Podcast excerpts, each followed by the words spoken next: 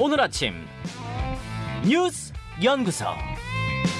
오늘 아침 뉴스의 맥을 짚어드리는 시간 뉴스연구소 오늘도 두 분의 연구위원 함께합니다. CBS 조태임 기자 그리고 김준일 시사평론가 어서 오십시오. 안녕하세요. 예, 첫 뉴스 민주당으로 가야죠. 네, 공청 갈등이 최고조에 다다랐습니다.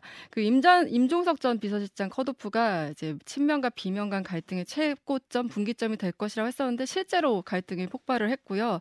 그 임 전 실장이 추, 출마하려던 서울 중성동갑의 전현희 전 권익위원장이 전략 공천됐고요. 예. 이 사실이 알려지면서 이제 그제 최고위 불참했던 지도부의 유일한 친문계 의원이죠 고민정 의원이 최고위원 자리를 사퇴를 했습니다. 예. 네, 어제 그리고 이제 오후에 민주당 의총이 있었는데 여기서 이제 그 불만의 목소리가 공개적으로 이제 터져 나왔습니다. 비공개 의총이었잖아요. 네. 그러니까 이야기가 전해지는 건데 어떤 이야기들이 나왔답니까? 그 홍영 표 의원 발언이 이제 가장 좀 거칠었다 해서 알려지고 있는데 네. 혁신을 말하면서 이재명 대표 본인해 가지고 왜 벗기지 않느냐 남해 가지고 그렇게 벗기다가 이 대표 손도 피칠 그러니까 피 범벅이 될 것이다 이런 얘기를 했다고 하고요. 이재명 대표의 손도 피갑칠이 될 거다 네. 이런 말을 했다가 가죽 비유는 전에 이재명 대표가 한번 한 적이 있었죠. 네 맞습니다. 혁신은 네. 가죽 벗기는 네. 일이다. 네, 그런데 왜 본인은 하지 않느냐 이렇게 얘기를 한 거고 너무 발언이 거칠다 보니까 홍기표 원내대표가 좀 절제 좀 해주시라 했는데 절제하면서 반문하면서 또 격앙된 감정을 드러내기도 했고요. 음.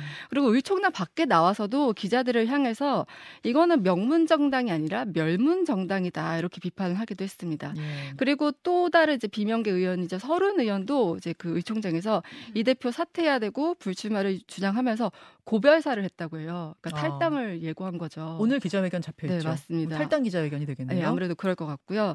그리고 이제 의총장에서 좀처럼 발언 안 하던 이제 육선의 박병석 의원도 예. 지금은 작년하고 상황이 다르다. 바른 길로 가야 한다. 이렇게 일침을 놓기도 했습니다. 음. 그리고 이제 또 주목해야 되는 게 여론조사에 대한 언급이 있었어요. 자, 바로 이 부분인데요. 네. 여론조사에 대해서 일종의 뭐 폭로 가 하나 나왔어요. 그러니까 지금까지 계속 이 왜 현역 의원 배제한 여론조사 도대체 실제가 뭐냐 이런 문제 제기가 계속 있었잖아요. 네. 그런데 어제 정필모 의원이 그러니까 최근까지 민주당 성간위원장이었는데 사퇴를 했는데 건강상의 이유라고 했었단 말이에요. 예, 예. 근데 어제 그 부분에 대해서 여론조사에 불공정성이 있었다 폭로를 한 겁니다.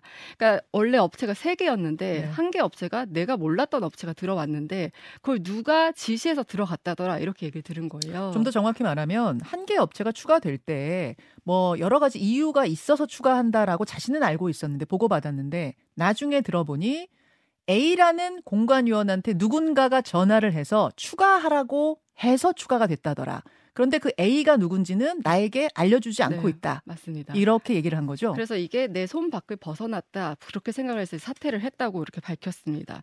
오늘 이제 두 개의 기자회견이 있고 이 기자회견 저희가 주목해야 되는데 앞서 말한 것처럼 서른 의원 탈당 기자회견 할 것으로 보이고요. 두 번째가 이제 11시 40분쯤에 임종석 전 비서실장 기자회견 하는데 어제 이후로 지금 연락이 끊긴 상태거든요. 음. 어떤 입장을 밝힐지 좀 주목 하고 있습니다. 임종석 전 실장 기자회견이 있고 서른 의원 기자회견이 있고 자 김준일 평론가 예. 뭐 경랑 속으로 빠져드는 느낌입니다. 예. 일단 그 이제 지도부 주류 이제 친명 주류들의 생각은 어차피 맞을 매를 빨리 좀 하자. 뭐 음. 이런 기류가 굉장히 강하다는 거. 그래서 어. 웬만한 잡음이 논란이 있을 만한 거는 이번 주 내에 좀 처리를 하고 그리고 이제 다음 주부터는 본격적으로 이제 음. 어떤 뭐 어, 총선 캠페인 쪽으로 넘어가자. 그래서 정권 심판론 또 내일 이제 그 쌍특검법 예. 예. 이제 처리가 있으니까 이거 재점화하자 뭐 이런 기류가 있어서 굉장히 속도를 냈다 이렇게 보시면 될것 아, 같아요. 그러니까 쌍특검법 재의결 전에 이 문제를 좀 마무리 짓고 예. 쌍특검법 이슈로 넘어가자. 다음 스테이지로 가자. 뭐 이런 분위기 같은 그러니까 거요. 이제 지금 민주당 지지율도 지금 뭐 전체적으로 떨어지고 있고 여러 여론이 안 좋잖아요. 이게 이제 주류 쪽에서 보기에는 예. 이 공천 갈등이 과도하게 부각이 되면서 민주당의 어떤 아젠다 이슈들이 좀 주목을 못 받는다 이런 판단도 있거든요. 예. 그러니까 이 얘기인 즉슨 쉽게 얘기를 하면은 지금 제기된 어떤 여러 가지 문제에 대해서 사실은 시간을 끌 생각도 없고 시정하거나 뭐 이렇게 할 생각도 없고 예를 들면은 뭐 그 뭐 여론조사 업체에서 한 게 불공정하다라고 하는데 그걸 만약에 인정을 해버리면은 여론조사 그럼 다시 다 해야 되나요? 막 이렇게 음. 이제 판단이 드는 거예요. 그러면 이게 음. 너무 더 혼란스럽다. 그러니까 그냥 정면 돌파 뭐 이렇게 이제 보시면 될 것 같고요. 그런데 거기서 예. 홍익표 원내대표도 지금 강한 문제 제기를 하고 있는 입장이잖아요. 음. 홍익표 원내대표가 그 여론조사 업체가 추가된 부분에 대해서는 진상조사를 어제 하겠다라고 했거든요. 예, 예. 만약 이 진상조사가 시작이 되고 나면은 이게 마무리 빨리 짓고 그 다음 스테이지로 가자. 이게 잘 안 될 수도 있는데. 진상조사 결과가 뭐 총선 이후에는 나오겠죠. 그럼 진상조사 하는데 음. 시간이 걸리는 건데 이게 뭐 빨리 하려면 의지가 있으면 빨리 할 수도 있지만은 음. 전체적으로 보면은 이제 달래는 뭐 이런 쪽으로 이제 가지 않을까 그렇게 보여지고요. 이제 소위 말해서 비명 아니면 친문들의 고민은 이런 겁니다.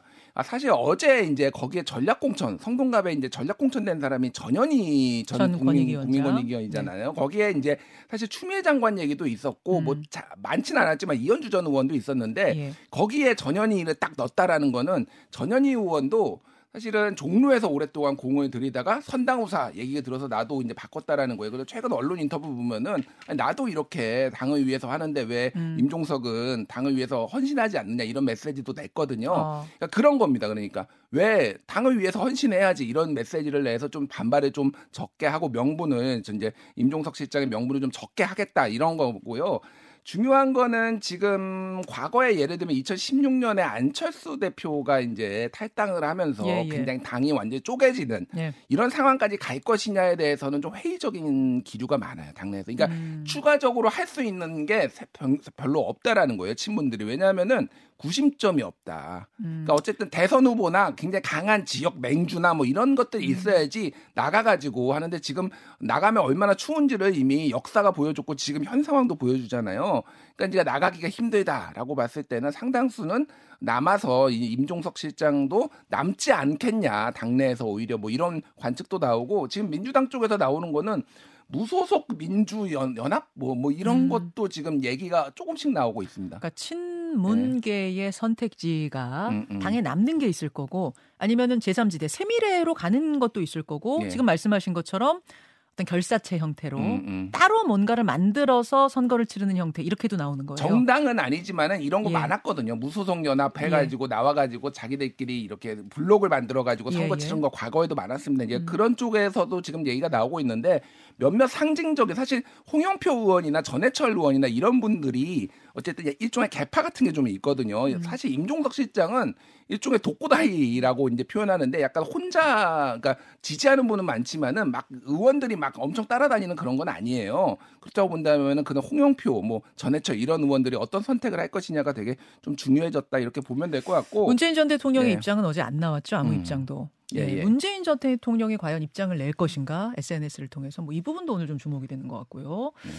알겠습니다. 아, 어제 비공개 의총장에서 가장 강한 발언을 한 인물로 알려졌죠. 홍영표 의원. 오늘 2부에 만나보겠습니다. 그 의미는 뭔지 또 앞으로의 행동 계획은 뭔지 들어보겠습니다. 다음으로 가죠. 네, 윤 대통령 다시 2천 명. 아, 이건 무슨 말이죠? 네, 윤석열 대통령 계속 2천 명, 그러니까 의대 정원 증언하는 거 2천 명은 최소한의 증언 규모라고 얘기했었는데 네. 어제도 그 입장을 다시 확인했어요. 그 중앙지방협력회의 자리에서 의대 정원 2천 명 증언은 최소한의 필수적 조치다. 어, 이렇게 얘기를 했고요. 그 과거 김대중 정부에서 사법시험 합격자 수를 두 배 늘린 걸 언급하면서 변호사 서- 수가 늘면서 법치주의 발전이 급속히 진행됐다. 근데 의료계는 의사 수를 줄였기 때문에 지금 필수 의료 체계가 완전히 무너졌다면서 의대 증원 필요성을 설명했습니다. 자, 이렇게 이제 강대강 대치가 계속 이어지고 있고 정부도 전혀 물러설 뜻이 없다 이런 의지를 표명하는 사이에 이제 이렇게 되면 이제 환자들 혼란은 커지는 거고 이게 괜찮은 건가 싶은데 정부가 의사들을 고발하는 사례도 나왔어요. 네, 처음으로 이번 집단 행동 이후로 처음으로 고발하는 사례가 나왔는데 그 의사단체 집행부 다섯 명에 대해서 의료법 위반 그리고 업무방해 교사 등의 혐의로 경찰에 고발했어요. 예. 그러니까 그냥 겁박하는 거 아니다. 우리는 행동으로 보여준다 이런 메시지가 있는 듯하고요. 이미 복지부에 지금 검사들 파견두고 나가 네, 있죠. 맞습니다. 그리고 이제 의료계선 그러면은 이 다음은 근무지를 이탈한 전공의가 될 것이다 이런 전망도 나와요. 음. 지금은 뭐 그 의사단체 집행부 간부지만 네. 그 다음에는 전공의가 될 수 있다 이런 이제 걱정도 나오고 있습니다. 그리고 지금 의료계 현장에서는 의료계 공백을 메우기 위해서 PA 간호사가 투입되고 있는데 예. 이 사실은 원래 불법 논란이 있는 거거든요. 지금 사- 너무 상황이 급박하다 보니까 이제 투입을 결정한 건데 음. PA 간호사가 뭐냐면은 진료 보조 간호사라고 해서 수술실에서 이제 보조하는 거 그러니까 지금 전공의들이 하는 일을 이 간호사들이 대신하고 있는데 뭐 수술 후의 처치라든지 네. 이런 것을 지원하는 네 맞습니다. 예. 근데 정부가 이 부분에 대해서 일시적으로 그 PA 간호사들이 전공의 업무를 대신하는 거를 인정을 하기로 했어요. 음. 그래서 이, 그 간호사들이 기대하는 거는 계속 이걸 합법화를 좀 주장을 해왔기 때문에 이번 일을 통해서 좀 인정받을 수 있지 않을까 기대도 있지만 현장에서는 그렇다 보니 업무가 너무 가중되고 또 그 불법 진료에 대한 좀 부담도 있는 거예요. 간호사들 입장에선 2020년도에도 그때 파업 때도 음. 그 PA 간호사들이 투입됐지만 실제로 소송에 걸리기도 하고 했다고 음, 하거든요. 그러니까 진료 행위를 하는 거니까. 네, 맞습니다. 예. 그래서 그리고 또 지난 번에 간호법 제정할 때는 정부가 거부권을 행사했는데 지금 이제 필요할 때만 찾는다 이런 음. 불만들도 나오고 있습니다. 자, 이 상황이 좀 복잡하게 돌아가네요. 김준일 평론가. 예. 그 이제 PA 문제부터 좀 말씀을 드리면은 예, 예. 지금 뭐 조태임 기자가 얘기를 했지만은 어 간호사들이 굉장히 지금 과부하가 걸린 상태. 어제 이제 음. 의대 교수 뭐 인터뷰 하셨는데 예, 예. 지금 교수들 다 쓰러질 지경이라고 지금 뭐 예. 90시간, 100시간씩 지금 일하고 있다라는데 간호사들도 비슷한 처지예요. 그렇겠죠. 지금 굉장히 많은 일을 하고 있는데 지금 PA 같은 경우에는 우리나라에 한 1만 명 정도가 있는 걸로 지금 이제 뭐 의료 단체에서 추산을 하고 있는데 음. 이게 이제 정부에 대해서 지금 불만들이 사실 간호사들도 나오고 있어요. 뭐 이건 무슨 행동을 하지는 않지만은 아까 얘기했지만은 그래서 지금 의료 인력이 부족하니까 간호법으로 뭐 음. PA를 합법화한다든지 여러 가지 간호사의 업무를 늘리자는 게 작년에 간호법의 취지였는데 그때는 좀 반대해 놓고 정부가 반대해 놓고 지금 무슨 염치로 사실 이거 지금 간호사들한테 일 다 떠넘기냐 이런 기류들이 상당히 있어요 지금. 어, 간호계 불만도 복잡하고 간호계가 지금 이게 복잡하게 좀 얽혀지고 있고 또 하나는 2020년에 그때 전공의들이 파업했을 때 그때 간호사들이 또 비슷하게 업무에 투입이 됐는데 그때 그 의사들이 고발을 했어요. 음. 이 간호사들을 고발을 했습니다. 그래서 이번에는 이제 뭐 위법성 조각 사유가 적용될 수도 있다라고 하지만 워낙 긴급한 상황이니까 이게 이제 갈시 갈등의 불씨가 있거든요. 사실은 이제 그래서 의료계에서는 차제에 그러니까 이것까지 조정을 해야 된다. 그러니까 의- 단순히 의사의 숫자만 늘리는 게 아니라 간호사의 업무 범위 그리고 어떻게 될 것인가에 대해서 이게 왜냐 테이블에 올라왔을 때 한꺼번에 하는 게 좋지 한명 한 명 올라 하나 하나 안건 올라왔을 음. 때마다 하는 게 상당히 어렵다 오히려 이해관계가 조정이 어려우니 이, 이렇게 해야 된다라는 목소리도 나오고 있고 그게 제가 듣기에도 좀 합리적이거든요. 그러니까 이게 예. 자, 뭐 지금 간호계 얘기까지 지금 음. 해주셨는데 이 29일까지 사표 낸 전공의들 복귀해라. 음.